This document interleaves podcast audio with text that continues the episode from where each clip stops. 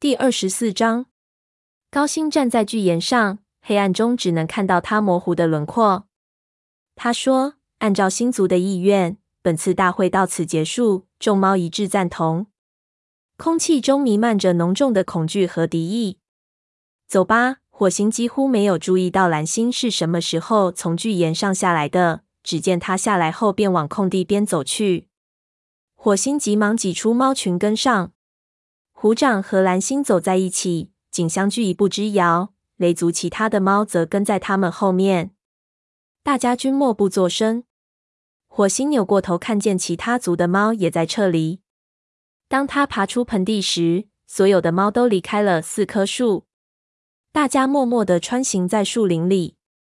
火星看了看身后的灰条，放慢了脚步。既然现在各族之间剑拔弩张，灰条应该对他和银溪的事情说点儿什么。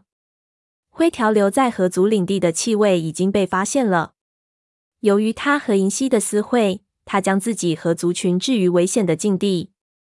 火星还在寻找适当的措辞时，灰条先说话了：“我知道你要说什么。”但我不会与银溪断绝来往的。”火星气呼呼地说，“你真是个榆木脑袋！他们很快就会发现你的，不是蓝星猜出来，就是河族认出你的气味。可能虎掌都已经猜到了。”灰条焦虑的看了火星一眼，说：“虎掌真的猜到了吗？”火星承认说：“我不知道，一直以来。”灰条对于族群可能发现他的秘密行为，都表现出毫不担心的样子。此时看到他也害怕起来，火星多少松了口气。但是，一旦他仔细考虑，灰条烦躁地说：“好了，好了。”他沉默了一会儿，我保证我们只在四棵树见面，如何？那样我们的气味很难被察觉，而我也不用进入河族的领地了。这么安排。你以后能别再来烦我了吗？火星感到心里一沉。灰条人不想轻易放弃他和银溪的关系，但不管怎么说，这总比灰条偷偷溜进敌人的领地里强。火星无奈地点了点头。灰条说：“满意了。”虽然他一脸郁闷的模样，但火星能从他颤抖的声音中听出他很害怕。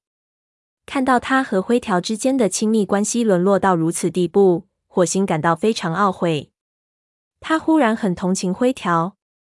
他伸长脖子想要用鼻子触碰灰条，但灰条却加快脚步向前跑开了，只留下火星独自落在队伍后面。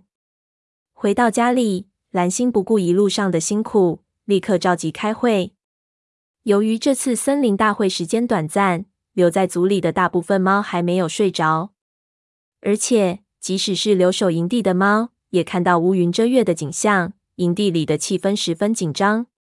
趁着开会前的空当，火星急匆匆地赶往育婴室去看望云仔。他站在育婴室门口探头进去，里面又黑又暖和。文脸小声说：“你好，火星。”黑暗中，火星只能看到他模糊的身影在晃动。云仔好多了，黄牙给他服用了些小白菊，他只是有些着凉而已。听起来他已经不再忧心了。森林大会上发生什么事了？星族降下乌云，遮住了月亮。蓝星正在召集开会，你来吗？文脸嗅了嗅他的幼崽们，回答说：“好的，我想可以。”孩子们还能够安静的再睡上一会儿。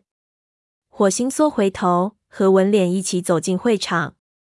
会议已经开始了。只听蓝星说道：“现在看来。”合族和影族是我们最大的威胁，我们必须早做准备，以防他们联合起来对付我们。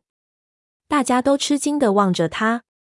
猫群中响起黄牙铿锵刺耳的声音：“你真的认为他们已经勾结在一起了吗？”河族虽然拥有上等的猎物，但我以为他们不会和影族分享的。火星想起银溪说过，由于两腿动物入侵，河族捕不到足够的猎物。但他害怕此时说出来，蓝星会问他从哪里得知这些事情的，因此紧紧闭住嘴巴，不敢吱声。虎掌说：“他们没有否认。”蓝星点了点头。不论事实真相如何，我们都要保持高度的警惕。从今天晚上开始，每四只猫组成一支巡逻队，每一只至少要有三名武士。巡逻力度要加大，晚上两次，白天一次，清晨一次以及傍晚一次。我们一定不能让河族和影族再侵入我们的领地。既然他们不把我们的警告放在心上，我们就必须准备战斗。群猫发出一片赞同的呼声。火星虽然担心这种公开表露的敌意会给灰条造成极大的心理负担，但他仍忍不住也跟大家一起高呼起来。他环顾四周，看见大家都两眼放光，除了灰条之外。灰条低着头，坐在会场边一个阴暗的角落里。当呼声渐渐平息后，蓝星说：“第一班巡逻要在天亮前出发。”说完，他从高岩上跳了下来。其余的猫则三三两两围在一起。火星向武士巢穴走去。当他经过他们身边时，听到他们在紧张的小声议论。火星躺在窝里，用他的爪子将苔藓堆得更紧密一些，这样他会更舒服。火星听着营地外一只猫头鹰的叫声，翻来覆去，怎么也睡不着，脑子里都是森林大会上各族剑拔弩张的紧张景象。他能够理解河族当前所处的困境。由于两腿动物的入侵，河里面的鱼类资源日渐枯竭。而如今，他们又在自己的领地里发现了雷族猫的气味。但是影族呢？既然雷族帮助他们赶走了段星及其同伙，他们的数量便减少了许多。段星曾当众承认，其为了夺取族长之位，杀害了自己的父亲残星。在段星被赶走之后，影族和雷族约定彼此和平相处，以便影族在这段时间内恢复段星的血腥统治所造成的破坏。火星忍不住想：既然猫鼠减少了，影族其实根本不需要再到雷族或者其他族群的领地里打猎。就在他百思不得其解的时候，白风和黑条走进巢穴里。白风过来对火星说：“太阳升起后，你我。”沙爪还有鼠毛，咱们四个出去巡逻。是，白风。火星说完，将下巴枕在前爪上。他必须要睡一觉了，他需要养足精神以备战斗。第二天上午，天高气爽，火星趴在会场中边晒太阳边给自己进行清理。云仔蹦蹦跳跳的从他对面的育婴室里跑了出来，样子活泼可爱。看到云仔恢复的这样快。火星暗暗感激星族，还是沙爪说的对，这个小家伙的生命力很强。他张望四周，想让长尾和陈爪也看一看，可惜他们两个都不在这里。火星走到育婴室旁边，说：“喂，云仔，感觉好些了？”云仔尖叫着说：“好多了。”他在原地转着圈子，张开小嘴去咬自己的尾巴。他毛上沾着的一小团苔藓掉落下来。在地上滚动，云仔跳过去抓住苔藓球，把它抛到半空中。苔藓球从空中落下来，落到火星的身边。火星将它踢给云仔，小家伙一个箭步冲上来，咬住了苔藓球。